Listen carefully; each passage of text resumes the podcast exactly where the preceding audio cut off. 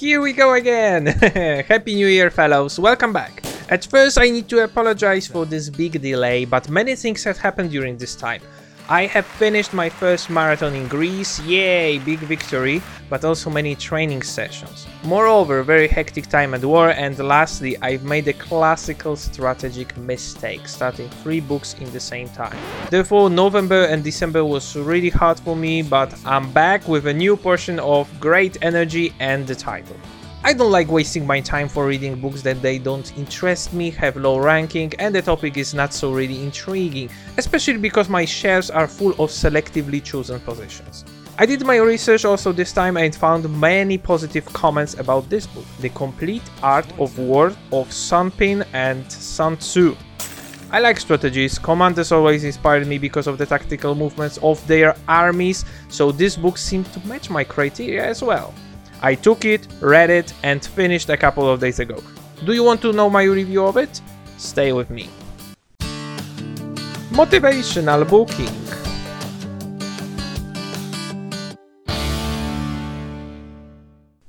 The Complete Art of War of Sun Tzu and Sun Bin is a really old book. It's been written around 5th century before Christ by Chinese commanders. In the ancient times, China has been divided by small states fighting against each other and ruling by dynasties. The military strategy was really important knowledge useful on the battleground.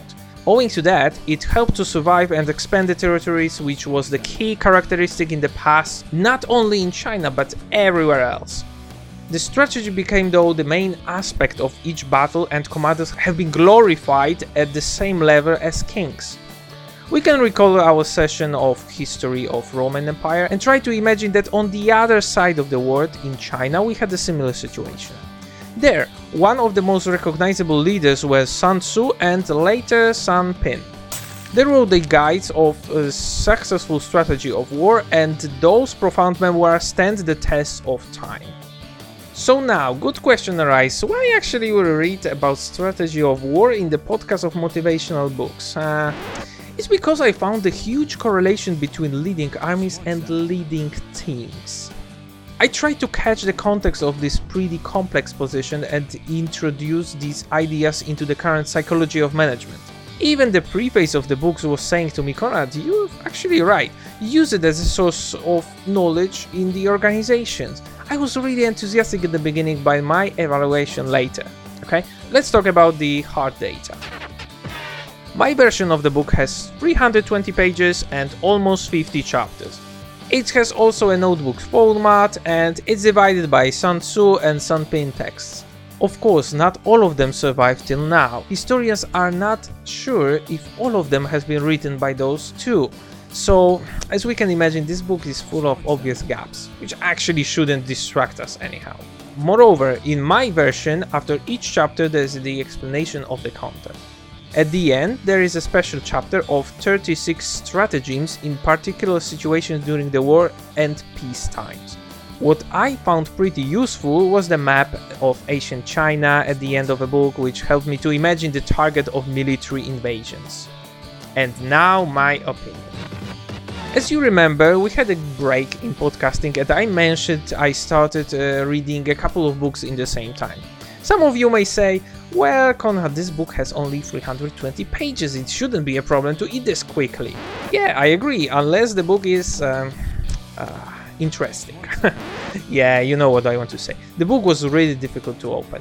It has everything that easy book should have, which means many short chapters, explanations at the end, pretty easy language, which forces you actually to think. But it was so hard to come back to reading, and I'm listing you why. Firstly, the book was translated from ancient Chinese old prints. It's not really easy to express by the current language the past times. Secondly, as the title, it's the art of war, so you'll be reading a lot about strategies on the battlefield. I couldn't find a link with a business word. I tried, but I couldn't, sorry. Next was the explanations after each chapter. Maybe I will be too harsh here, okay? But this part was completely useless. Instead, I would expect more about the implications to business, which I have to admit sometimes worked, yeah, but maybe 5 times maximum. It's definitely too little, as a buyer doesn't purchase the book to learn about the world strategies of ancient China, right? At least most of the buyers. They are searching for implications of war strategy into the management. These explanations were so obvious, I was wondering just to skip them from time to time. Because all of those described cons, it was extremely difficult to go through. The bright side though is the chapter of 36 stratagems at the end of the book, which has around 30 pages. I know also that not all of the version has it. This is a really great part of a book, definitely the best, where you can read about strategies that they can be easily taken to your life.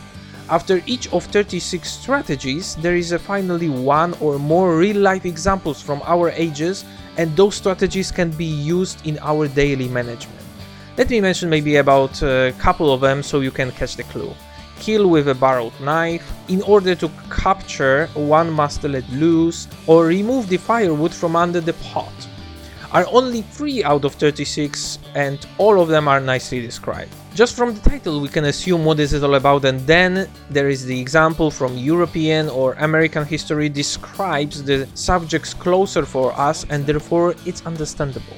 If you want to get to know all of them, in the description you can find the link to the list posted on Wikipedia. I'm giving you that because I believe that this is the best part of the book and you can skip the rest. Okay, I'm kidding. Of course, read the whole book and call me the ignorant like many others can.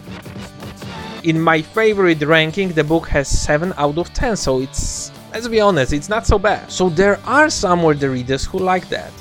I have to say that 36 stratagems at the end is a great source of information, definitely 10 out of 10, but it's only 30 pages out of 320, so my overall rate of the book is only 4. Yes, it's the lowest ranking I ever gave, so I have to say I won't recommend it. There's plenty of better books, but if you still want to read it, please share with me your thoughts. Maybe you will be able to convince me to change my mind. I'm waiting for your input. Thank you very much for your time. I'm sorry I wasn't able to convey the good word at the beginning of 2020, but don't be bothered. Next time I will try to tell you about the better positions. As it's the beginning of the year, I would like to wish you all the best in the upcoming year and more time for reading. Don't forget to set your New Year's resolutions, and I'll be honored if you put the listening of my podcast on your list. Be brave, be smart, be curious, and hear you next time. Goodbye.